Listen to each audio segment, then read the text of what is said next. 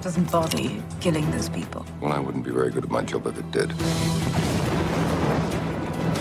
Na začátku měl Daniel Craig pocit, že hrát agenta nebude pro něj. Možná i proto, že už od základní školy rozhodně nebyl typem neohroženého muže, ale prý spíš tichým a nenápadným klukem. Dokázal ale na sobě pořádně zapracovat.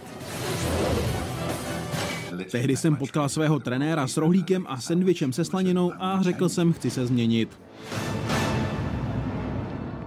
Mexico City.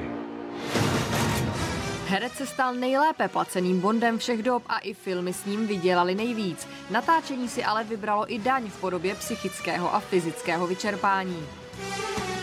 Po své čtvrté bondovce Craig prostul větou, že si raději podřeže žíly, než aby točil další. Nakonec ale vznikl i pátý film a po konci natáčení se herec neubránil dojetí.